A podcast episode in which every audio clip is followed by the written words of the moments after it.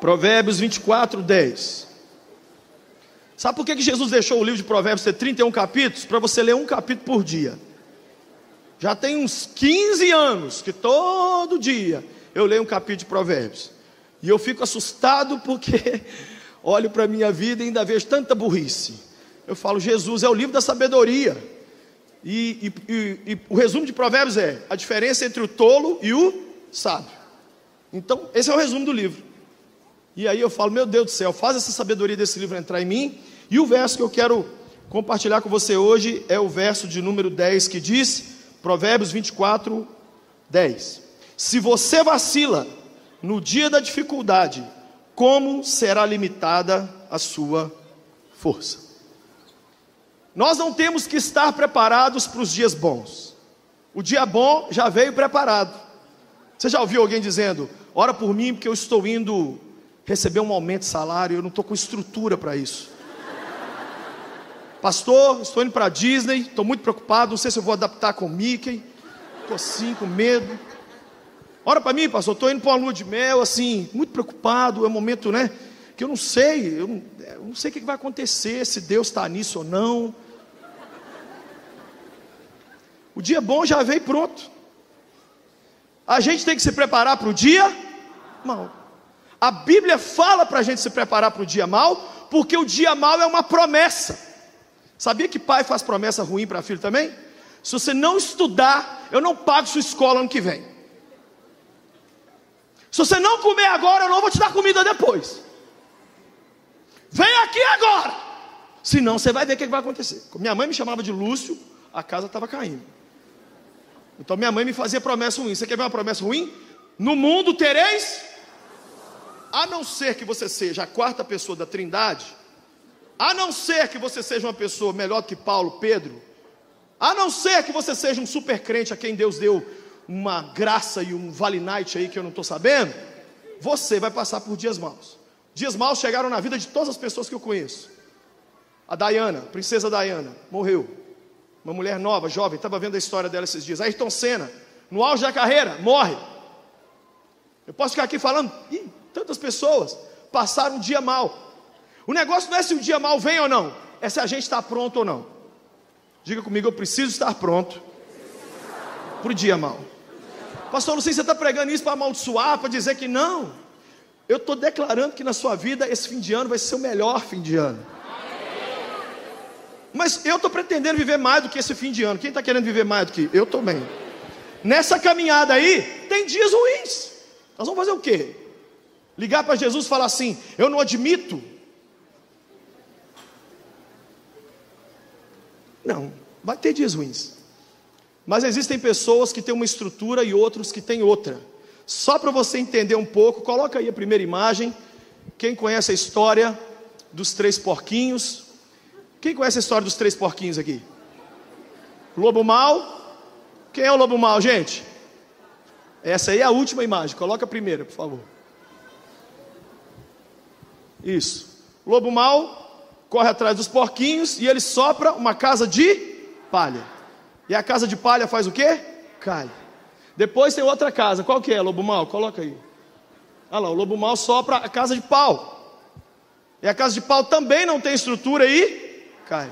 E por fim, o lobo mau tenta soprar, pode colocar aí aquela foi a primeira imagem.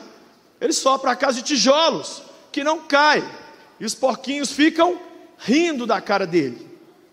Nós podemos fazer disso uma comparação com pessoas. Eu percebo claramente que essa geração atual é uma das mais frágeis que já existiu.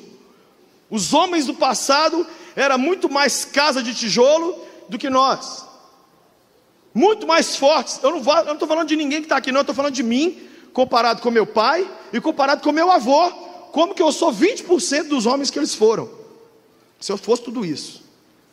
Não estou aqui para.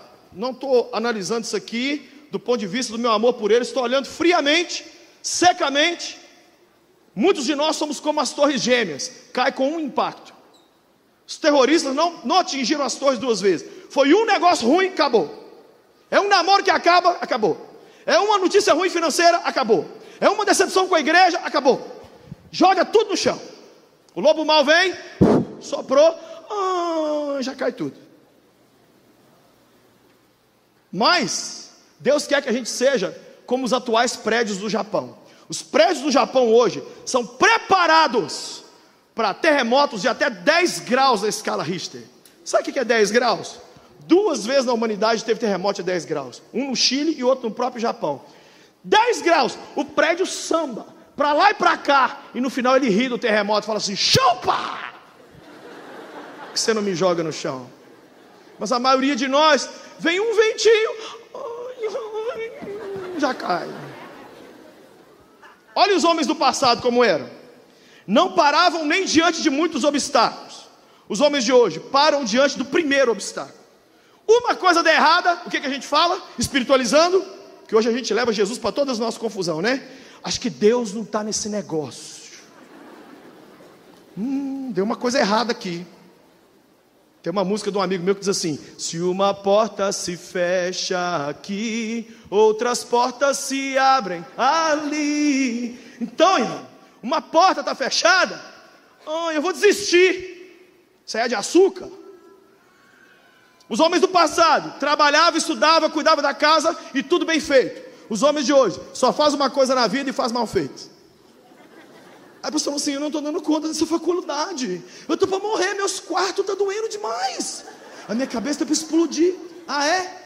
O meu pai acordava quatro da manhã, ele estava no tiro de guerra. Quem lembra do tiro de guerra? Só a gente mais de 80 anos que lembra do tiro de guerra. tiro de guerra era o antigo exército. Meu pai de 4 da manhã às 6 da manhã no tiro de guerra, 7 da manhã ele pegava no banco, trabalhava até às 18, 19 horas ele chegava na faculdade, estudava até às 22, 23, chegava em casa meia-noite, para estar de pé às 3. Fez isso 4 anos seguidos. Se fizer isso com qualquer mortal que está aqui, a pessoa fala assim: Deus me largou. Jesus me abandonou, Pai. Nas tuas mãos entrego o meu espírito. Olha os homens do passado perdia lutando. Os homens de hoje não lutam por medo de perder. Os homens do passado eram cheios de coragem, os de hoje cheios de medo. Os homens do passado criam que tudo ia dar certo no final. Os homens de hoje têm certeza que tudo vai dar errado no final. Os homens do passado só desistiam quando Deus mandava. Os homens de hoje desistem quando o diabo ameaça. Os homens do passado louvavam e oravam. Os homens de hoje resmungam e choram. Os homens do passado sabiam tomar decisões. Os homens de hoje estão completamente perdidos. Completamente perdidos. Eu olho a vida do meu avô, eu fico impressionado. O homem que meu avô foi. Criar tantos filhos numa época de tanta escassez, não tinha dinheiro. Mas eu também me lembro de alguns homens de hoje. Um dia eu recebi um telefonema de madrugada, passou, estou desesperado.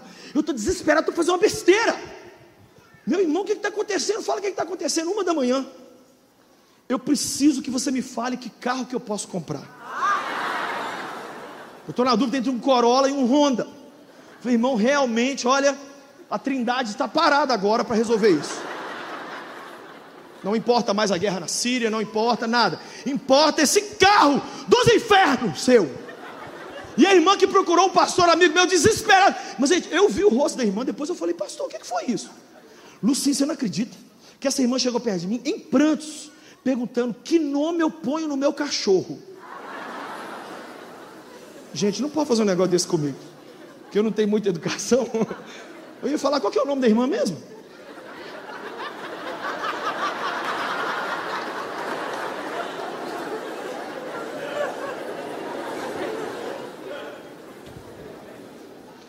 Por que, que nós temos uma força tão limitada? Alguns motivos. Primeiro, porque achamos que o dia mal nunca virá.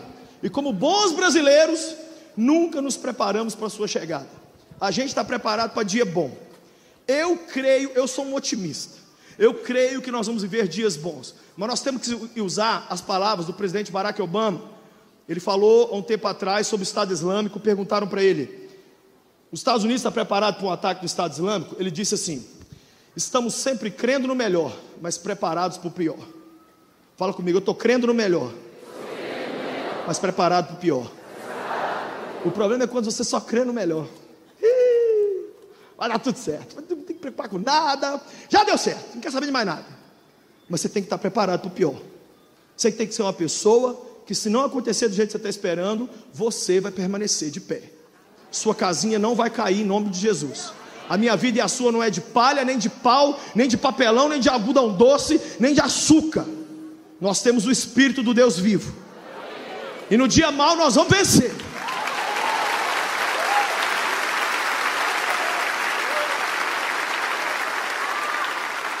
Eu me lembro na minha vida quantos dias maus já chegaram.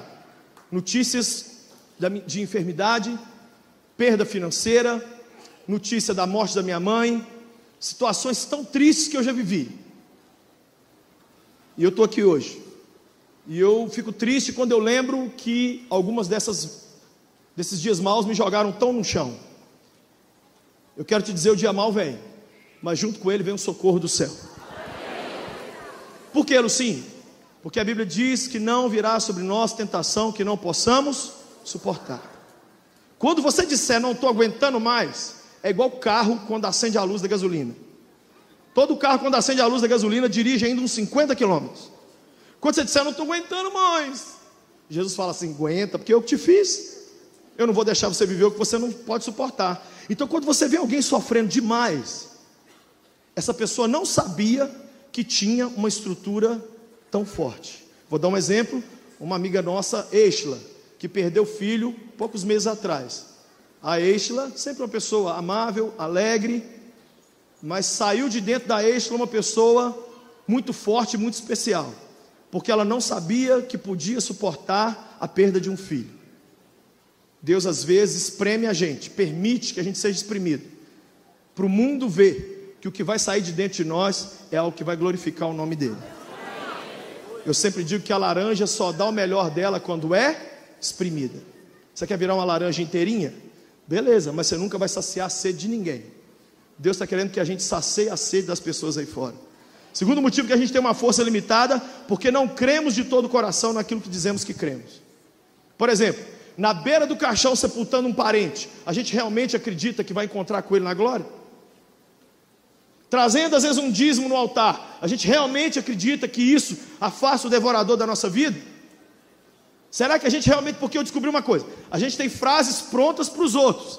Calma, o Senhor é contigo, sua vitória vai chegar. Mas quando o problema é com a gente, aí a gente fala assim: ah, eu não estou acreditando.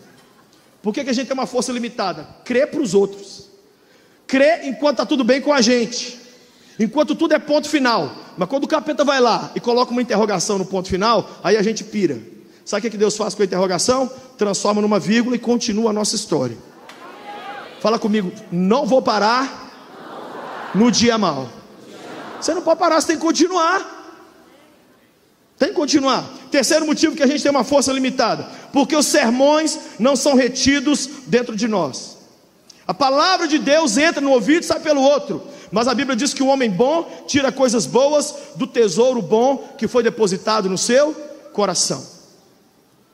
Sabe qual é a maior frustração de um pastor? Não é ele fazer o apelo quem quer aceitar Jesus e não vir ninguém.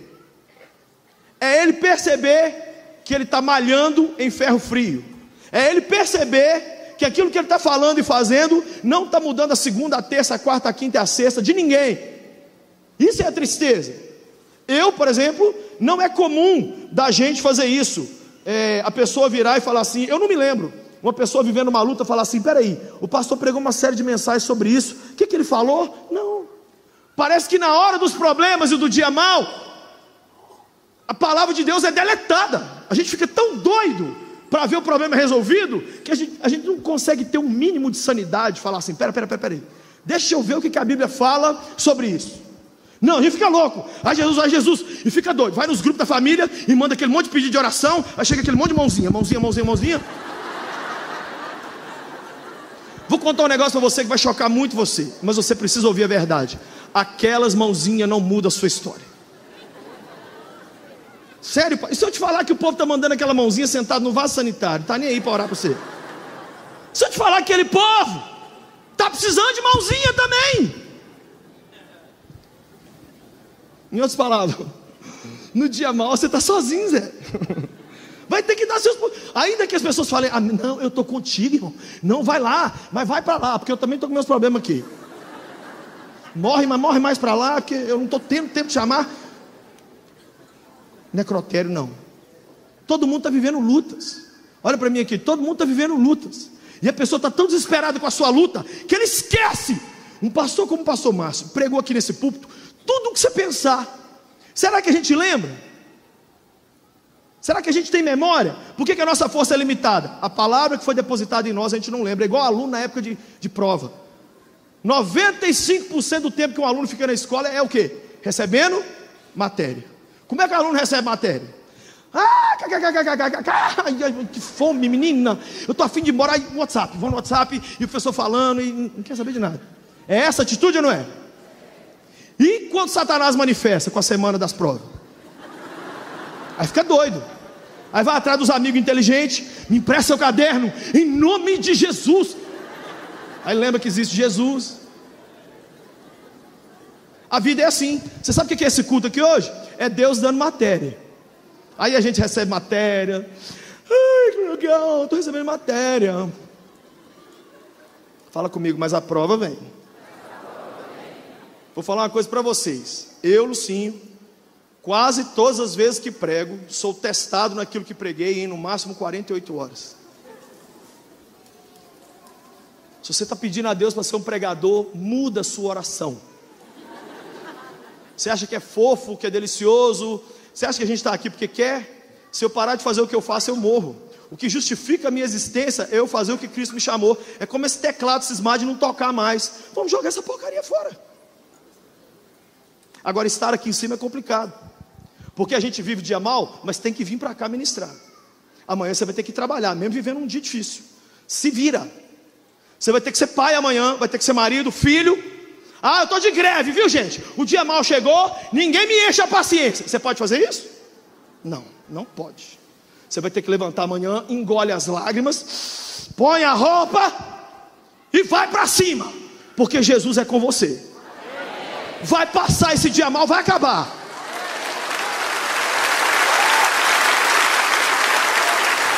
Luci, onde que está isso na Bíblia?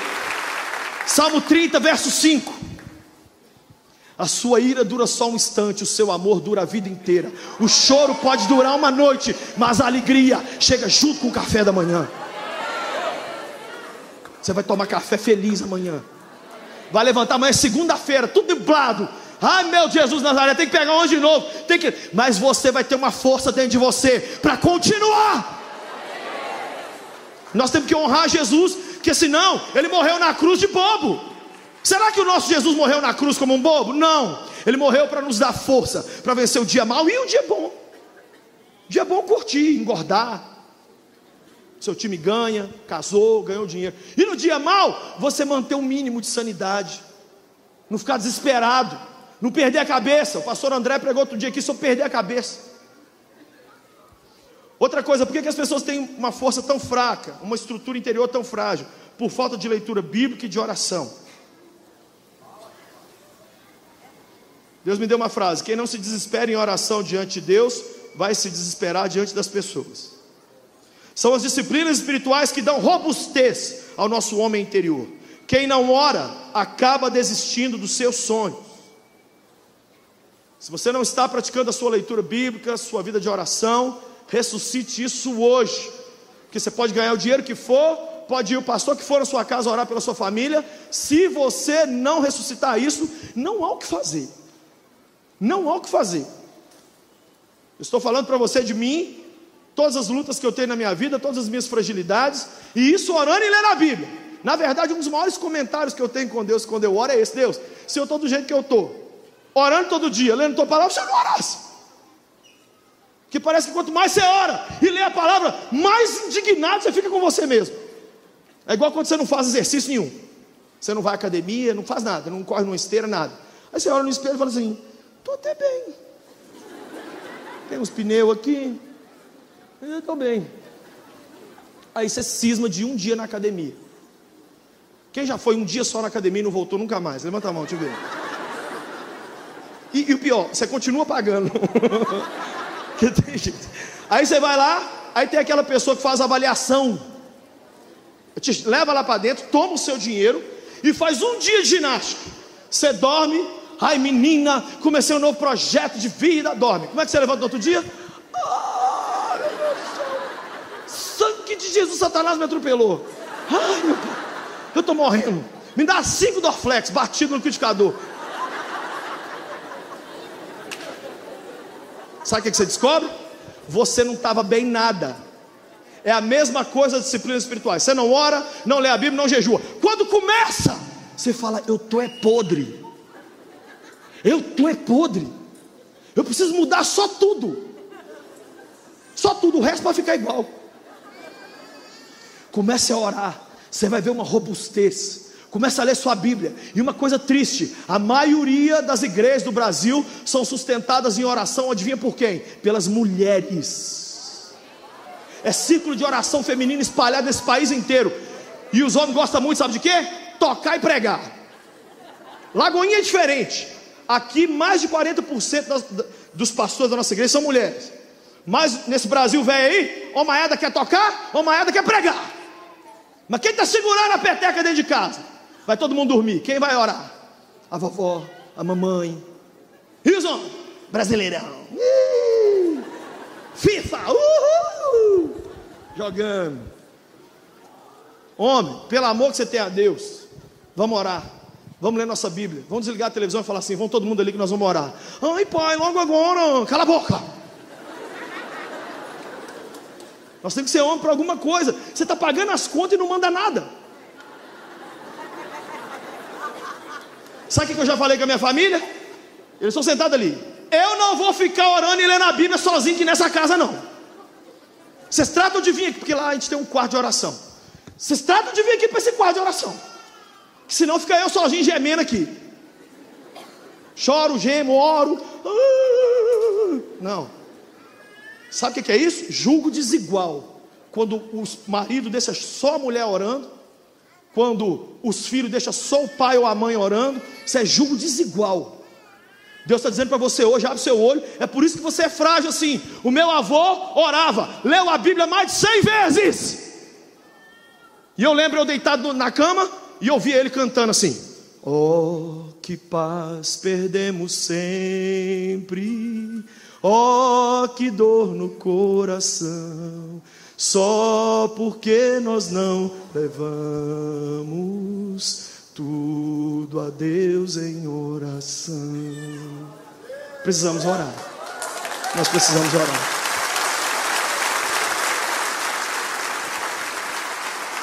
No dia mal, não se pergunte por quê.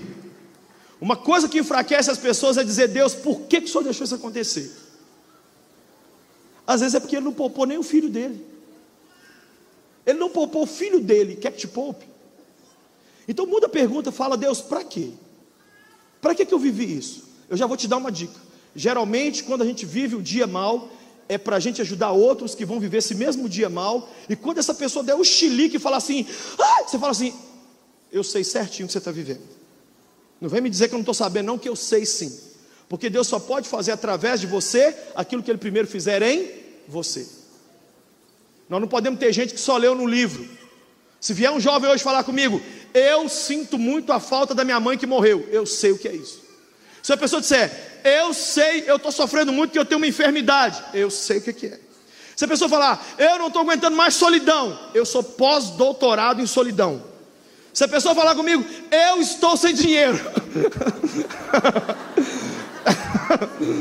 eu vou falar, não, meu filho, eu sou diretor dessa escola. Eu e a Patrícia aqui, ó. Meu Jesus. A gente, 12 anos de casado, a gente não tinha carro.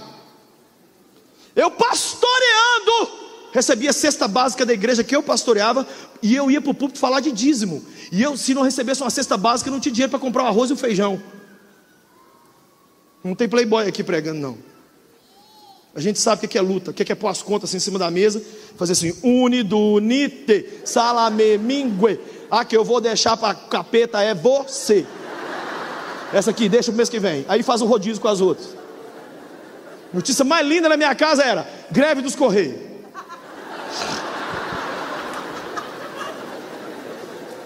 Você está orando para a greve dos Correios, né? Mas não adianta que satanários têm emissários que levam dentro da sua casa. Carta boa não chega, mas conta de luz, água, celular, chega tudo.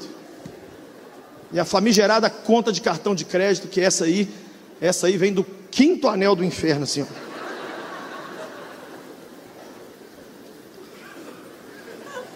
Encare as lutas como oportunidade de mostrar a Jesus que você é fiel a Ele. Quando a gente se comporta como um cristão no dia mal, Cristo é honrado com isso. Vou repetir: Cristo é honrado com isso. Fanny Crosby, uma mulher que sofreu muito na vida, muito, por um erro médico ela ficou cega. Casou-se com outro cego, os dois primeiros filhos morreram. Foi desenganada por médicos duas vezes. Viveu a maior parte da sua vida na pobreza. Aos 40 anos de idade compôs a, compôs a primeira música dela. E se tornou a maior autora de hinos cristãos da história. Todas as cruzadas de Dwight Moody, ela cantava.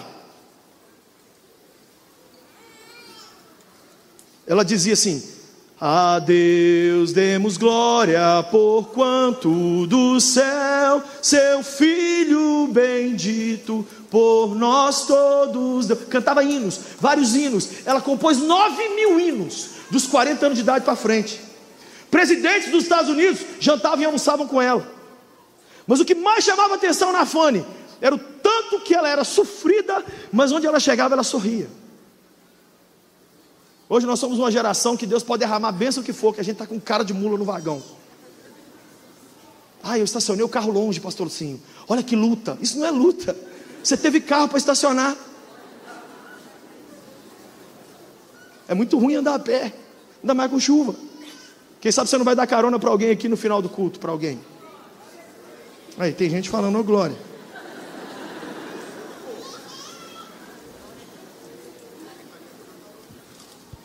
A Dorothy, uma amiga minha, ficou 21 anos preso na cadeia na China, porque um dia andou com uma Bíblia. Mas a Dorothy é o puro sorriso. Ela tem 82 anos hoje. E eu falei com ela: como é que você aguentou? Você não tinha Bíblia, não tinha igreja, não tinha nada. Ela falou assim: Eu tinha oração. Ela orava o dia inteiro, 21 anos na cadeia. E o rosto da mulher brilhava. Um dia uma jovem chegou muito depressiva perto de mim e falou: Pastor Lucinho, eu tenho 36 anos, e eu não aguento mais a minha vida. Eu estava com noivado agora, achei que ia dar certo, deu errado, eu estou arrasada. Eu falei assim: Faz um favor para mim, leva essas duas jovens em casa. Mas o que, que isso vai me ajudar? Eu falei: Só leva. E ela levou duas gêmeas, que sofriam muito sofreram abuso, não tinha dinheiro. E no caminho eu pedi para as duas contar a história para essa outra. Essa outra trabalha em banco, tinha carro. E aí essa outra me ligou depois: Pastor, por que você fez isso comigo? Você me destruiu. Eu descobri que eu não tenho problema nenhum. Eu descobri que eu sou quase uma abençoada por não ter casado ainda. Porque eles me contaram tanto problema de casamento que eu acho que eu, acho que eu vou ficar feliz.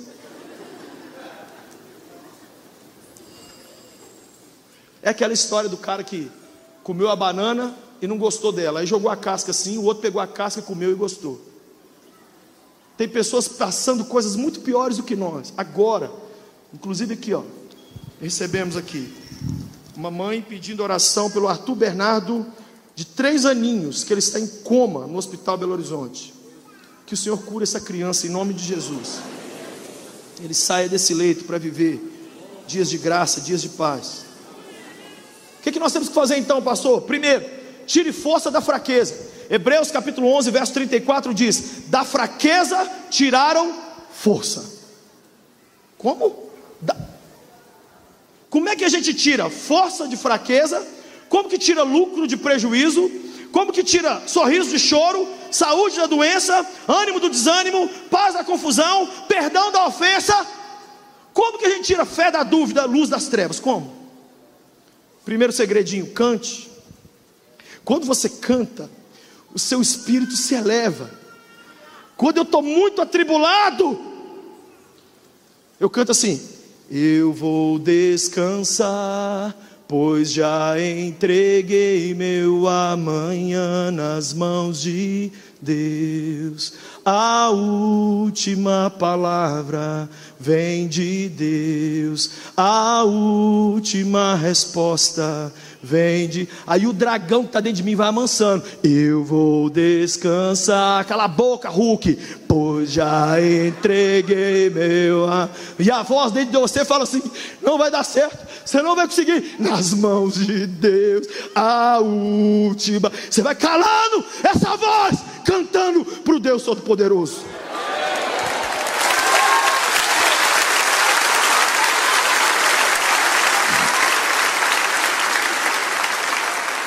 Segunda forma da gente vencer no dia mal é pensar e profetizar coisas boas. Isso é coisa de doido. Você está todo ferrado. Aí você fala assim: Mas eu vejo uma luz chegando. Luz aonde? Só se for do farol do carro. Eu acredito que essa história vai acabar em breve. Você tem certeza que não vai acabar, acabar. Mas você começa a declarar e você começa a, a colocar marcos. O que, que, é isso? É tipo essas colunas que tem aqui dentro da igreja. Olha, o que sustenta esse edifício são as colunas. Você começa a colocar colunas. E você começa a declarar: Eu não vou viver essa luta para sempre. Isso já nasceu morto. Fala comigo, meu dia mal já nasceu com prazo de validade excluído. Já está acabando. Vai acabar em breve. E eu vou fazer uma outra declaração de fé aqui sobre a sua vida. Quem Jesus não mudar a história dele aqui nesse culto, ele vai dar força a você para aguentar até o dia dessa história mudar. Todas as duas, uma. Ou ele põe um ponto final nessa coisa hoje, ou ele te dá força para você levantar mais quantas manhãs for preciso viver nessa tribulação.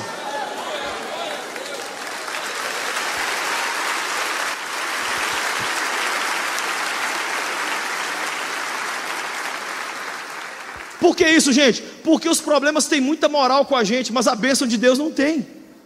Eu já contei aqui uma vez, Charles Chaplin, o pai de todos os comediantes, um dia ele contou uma piada para o auditório, o povo riu. Aí ele contou logo depois a mesma piada de novo, o povo riu mais ou menos. Depois ele contou a terceira vez a mesma piada, ninguém riu. Aí ele falou: por que vocês não vão rir da piada a terceira vez? Se vocês choram várias vezes pelo mesmo problema. O mesmo problema faz a gente chorar várias vezes. Mas a mesma coisa boa, a gente dá uma gargalhada e tipo assim, é, não, é obrigação meio de Deus me dar isso aí realmente, porque eu sou essa pessoa deliciosíssima que eu vou na igreja com chuva. Olha, Deus tem que estar emocionado comigo e ainda levo dinheiro. Deixa eu explicar uma coisa sobre dízimo que o pastor Richard falou aqui. Não é a gente que dá 10%, é ele que nos dá 90%. Ele podia ficar com 100%, mas ele deixa a gente ficar com 90%. Olha, eu vou deixar você ficar com 90% e o 10% vai ficar comigo. Não é porque eu preciso também não. É só para você não ficar pegado. Outra coisa, para a gente vencer no dia mal, lembre-se das vitórias passadas. O Deus que te deu vitória lá atrás ia ser tão cínico de abrir o mar para você lá atrás, para agora não deixar você entrar na, na terra prometida? Por que, que Deus te poupou lá atrás então se você vai morrer agora? Pensa comigo, o mar abriu, o povo saiu. Oh, que maravilha! Estamos indo para Canaã. É, mas eu acho que nós vamos morrer aqui nesse deserto, está muito quente. Ih, cadê pão para a gente comer? Ih, os inimigos estão vindo. Peraí, peraí, peraí. Então Deus abriu o mar para quê? Para zoar com a sua cara? Para criar uma expectativa de uma terra prometida que nunca vai chegar? Ele te poupou e te livrou te deu saúde, roupa, dinheiro, uma família, para agora rir de você. Gente, lembra do passado, quantas treta, confusão. Jesus te livrou de pecado, de capeta, de demônio, de gente que ia te matar, situações terríveis. Ele não vai te deixar agora.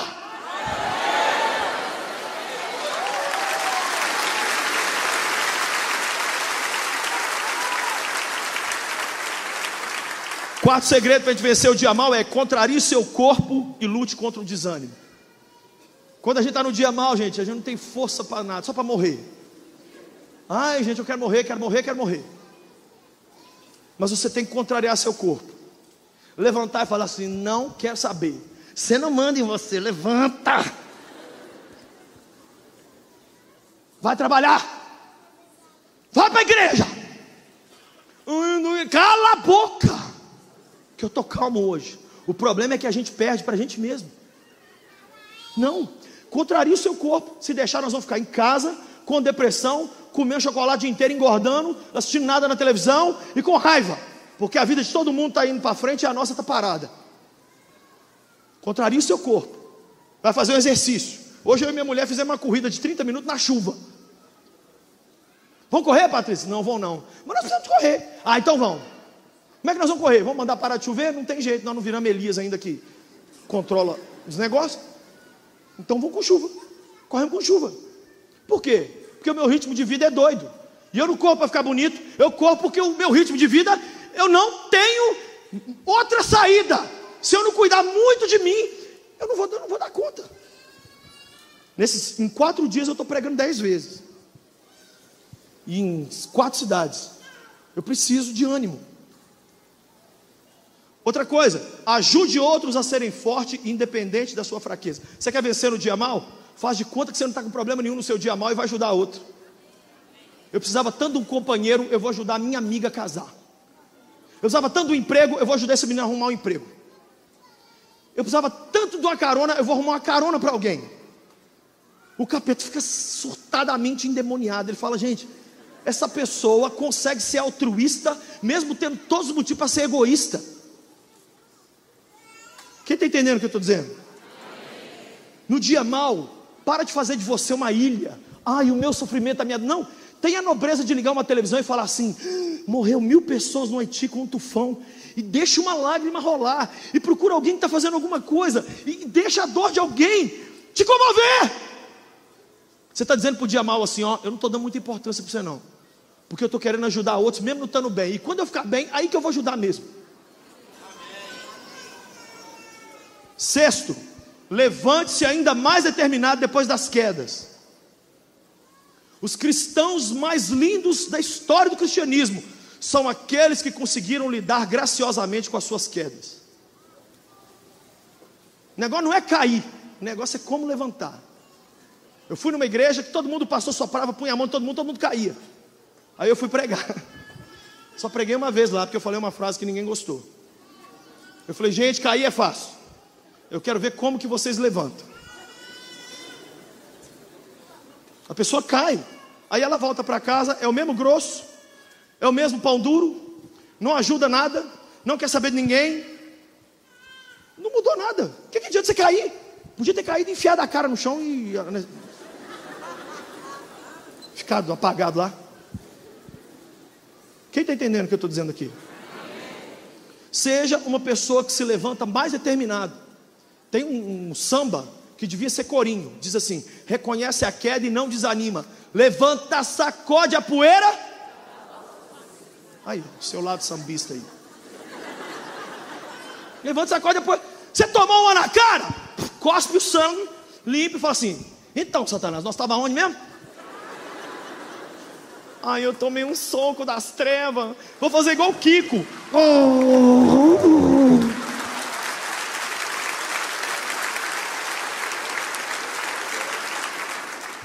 Sétimo, não pare de produzir, não dê tempo de nada. O que o capeta quer não é colocar problema na nossa vida, é parar a gente com os problemas. Então você tem que avançar que seja um milímetro por dia. O alvo de Deus para minha vida está lá. Eu vou um milímetro por dia. Antes eu estava correndo, mas veio o dia mal. O dia mal desacelera você. Você não aguenta ir rápido mais. Você vai devagar, mas você vai. No dia que não der para andar, você rola. Um dia que der para rolar, você estende a mão.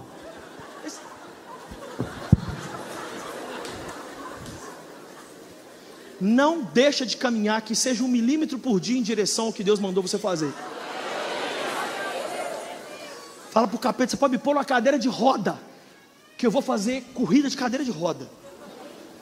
Eu vou ganhar essa Paralimpíada, você não me para, capeta. Sabe quem me para? Deus. O dia que Jesus falar, o Lucim vai almoçar comigo hoje. Pode orar todos os pastores da terra, que eu vou morrer. Mas enquanto ele não puser um ponto final na minha história, na sua, pode os demônios do inferno levantar todo, pode as pessoas todas levantar, pode vir falta de dinheiro, doença, pode vir ladrão, perseguição, morte, depressão, pode vir o que for, que você vai continuar e eu vou continuar. Nada para a igreja, nada, nada, nada. Nada para. Nós não pregamos fé na fé. Nós não estamos aqui para poder fazer animar a plateia. Nós não somos palhaço. Nós não estamos aqui dando frase pronta para ninguém. Nós estamos aqui te dizendo o seu combustível da sua alma é Jesus. Isso basta. Quando o capeta vier te fazer pergunta, você fala assim: pergunta para Jesus, que eu estou sem paciência. Ah, mas como é que ele deixou isso acontecer? Não tenho resposta. Pergunta para ele, ele é a Barça, ele é o Google do céu, sabe tudo. Ah, mas esse momento ruim é só um momento, como o senhor capeta acabou de falar. Sabe o que a gente se ferra muito no dia mal? É tentar descobrir a causa. Ai, gente, vamos lá atrás. Isso é maldição familiar, isso é demônio, isso é coisa assim. Ah, foi minha avó que me deu umas balas de São Cosme Damião para eu chupar, 1982. Deixa eu te fazer uma pergunta, sério mesmo. O que que importa? Se o problema veio por causa de A ou B, e se foi Deus que olhou para sua cara e falou assim: Eu vou testar meu filho. Igual ele fez com Jó. E aí, você vai fazer o quê? Brigar com Deus? Não, você tem que aguentar. Cospe o sangue, continua. Estou acabando. Oitavo, você quer continuar firme no dia mal? Pense na nuvem de testemunhas que está olhando para você. Dependendo do que você fizer, você vai desanimar um monte de gente. Não desanime ninguém. As pessoas estão de olho em você, não é quando você ganha carro novo, não é quando você casa ou faz a faculdade, não. É quando você sofre. Deixa eu ver como ele se comporta quando ele sofre. Nono, cite as promessas de Deus em voz alta. Abre sua boca e fala assim: Meu Deus, segundo a sua riqueza em glória, vai suprir cada uma das minhas necessidades em Cristo Jesus. Ainda que meu pai e minha mãe me abandonem, o Senhor me acolherá. Deus é o meu refúgio e fortaleza, socorro bem presente no dia mal, na angústia. E último, peço o socorro do Espírito Santo. O Espírito Santo está ao nosso redor e à nossa disposição para nos socorrer. A Bíblia diz que ele ajuda na nossa fraqueza. Eu quero encerrar essa mensagem contando para vocês a história da irmã Maria. A irmã Maria é uma vitoriosa, é, a história dela é muito forte. Irmã Maria foi abandonada pelo marido com 7, 8 anos de, de casada. Mas ela já tinha dois filhos pequenos. O marido a deixou. E ela criou os filhos. Levava os meninos para a igreja. Uma mulher de muita oração. E a irmã Maria, então, se tornou assim uma coluna mesmo no reino de Deus. Orava, a casa dela vinha pastores, homens, mulheres, o dia inteiro, ela lavando vasilha, varrendo o chão, e aquele monte de gente pedindo oração. Quem já viu essas irmãs assim do coque, que todo mundo vai atrás delas, que são, parece Jesus ambulante assim na terra? Quem já viu? Era a irmã Maria. E os dois filhos dela, na adolescência, pela perda do pai, começaram a dar problema. E ela me chamou, falou: Pastor, me ajuda. Eu ajudei os meninos, ajudei pouco. Eles mudaram de vida, não sei nem porquê. E, mas a irmã Maria ficou sempre muito grata a mim. E aí o que aconteceu? Eu não sabia, a irmã Maria pegou um tumor, um câncer no pulmão. Lutou com aquilo um, um tempo, mas agravou de uma hora para outra. E aí os filhos me ligaram, sim, nós estamos aqui no hospital, eu esqueci o nome daquele hospital, no Alto da Raja. Vila da Serra.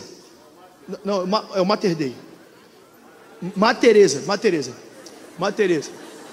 Fui lá no Teresa, subi ali naquele caminhozinho, cheguei lá, achei que eu ia encontrá-la melhor. O médico me parou do lado de fora e falou assim: ela morre hoje. Essa mulher, gente, fundou sete igrejas, cuidando de dois filhos sozinha, lavava roupa, uma mulher guerreira, mas o dia inteiro cantando, o dia inteiro para cima, passou coisas tão terríveis. Ela ganhou da prefeitura de Belo Horizonte um atestado de miserabilidade. A prefeitura falou com ela assim: para a senhora ganhar a cesta básica aqui, ter direito a isso e aquilo, a senhora vai ter que ganhar um atestado de que é miserável. Ela falou assim: Eu não quero. Não quero. Não é orgulho, não. É porque a palavra do meu Deus não me chama de miserável. Então vocês estão me chamando de uma coisa que eu não sou. Precisar eu preciso, mas eu não vou ser. A minha carteirinha de miserável. Às vezes o diabo te deu algum apelido que você gostou a sofrida, a depressiva, o arrebentado, aquele que nada vai para frente. O diabo te dá o adesivo dele, você faz o que com ele? Ah, sou eu mesmo. É, eu nasci para isso, né? É o crente Gabriela. Eu nasci assim, vou morrer assim. A minha vida, pastor, é um constante dia mal. Eu saio da zica, entro para chikungunya, entro para dengue e vou.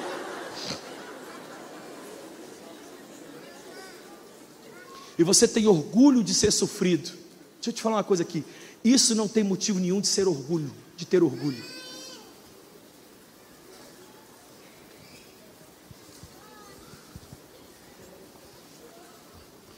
Cheguei lá na irmã Maria, ela deitada, com o rostinho bonito e com respirador. Falei, irmã Maria, vim aqui orar com a senhora, cheguei alegre. Uh, vem. Aí orei, li o Salmo 46 e fui cantar. O que, que o imbecil do pastor canta? Mais perto quero. Não é música de cantar para quem está morrendo. Mas eu, imbecil. Aí, olhei para ela, ela pegou, tirou o respiradorzinho assim e falou assim, com as perninhas assim para o alto, recolhidas, ela estava com muita dor nas costas. Ela falou assim: Essa não, pastor. Eu quero cantar outra. Aí eu falei: Não, irmã Maria, não canta não, a senhora não está com condições para cantar. Ela falou: Tô. Eu falei: Não está não. Aí eu olhei para os filhos dela, os filhos dela do outro lado, falou assim: Deixa. Tipo, mamãe está morrendo, pode fazer o que quiser. E eu falei, então canta, irmã Maria, qual música a senhora quer cantar? É triste, né, gente? Que a gente sem problema na vida. Uma coisa é você viver um dia mal, outra coisa é você criar um para você. É você estar tá passando só uma dificuldade. Dificuldade não é dia mal, gente. Dificuldade a nação está passando. Não confunda problemas e dificuldade com dia mal. Dia mal é o dia que a casa cai. É o dia que vem um diagnóstico que arrebenta você. É o dia que um cônjuge pega as malas e vai embora. É o dia que um filho, um homem, vira para o pai e fala assim: pai, eu um. Eu estou apaixonado uma pessoa. Quem? O Rogério. Então eu pus um filho no mundo. Isso é o dia mal. Quem está entendendo o que eu estou dizendo? Senão você está sentado aqui falando assim: é. Aquelas duas contas que eu tenho lá em casa é o dia mal. Calma. A irmã Maria canta assim. Eu vou seguir com fé, com meu Deus eu vou para a rocha mais alta que eu.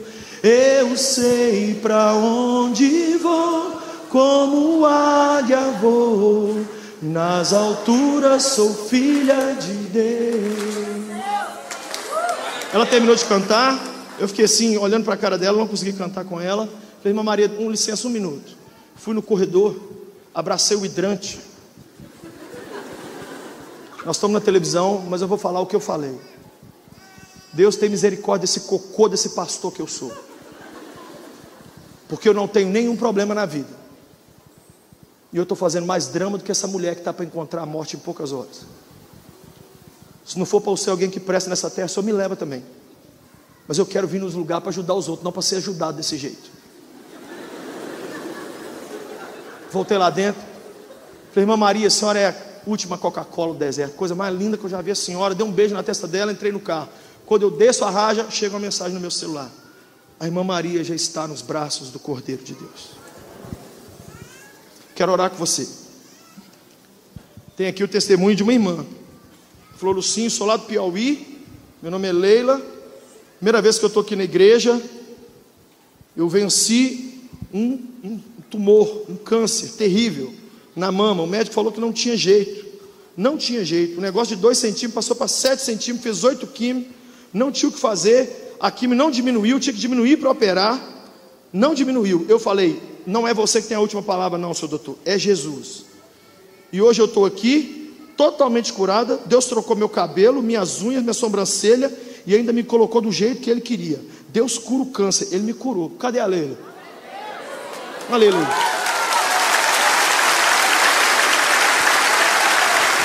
Isso é peruca? É peruca ou cabelo? Cabelo?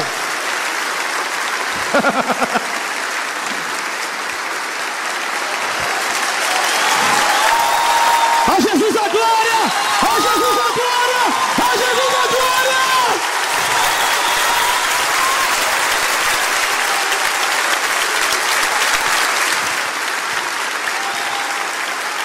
Então nós vamos orar. Nós vamos fazer duas orações. Vou pedir o pastor Richard que me ajude aqui a orar. Primeira oração é para quem quer então entregar a vida para esse Cristo que é o único que consegue manter a gente de pé no dia mal. E a segunda é por você que está vivendo um dia mal. Eu gostaria hoje que a força do céu viesse para te ajudar a continuar. Repete comigo uma oração, diga: Senhor Jesus, perdoa os meus pecados, salva-me agora, escreve o meu nome no livro da vida, faça de mim uma nova pessoa. Eu recebo pela fé a vida eterna, a salvação que só existe em Jesus. Diga comigo, Deus Pai, e eu que já andei contigo, mas me esfriei, me perdi. Recebe-me agora. Mais uma vez eu volto. Nunca mais para te deixar. Como filho pródigo. Eis-me aqui, na tua casa, para sempre. Em teu nome eu oro. Amém.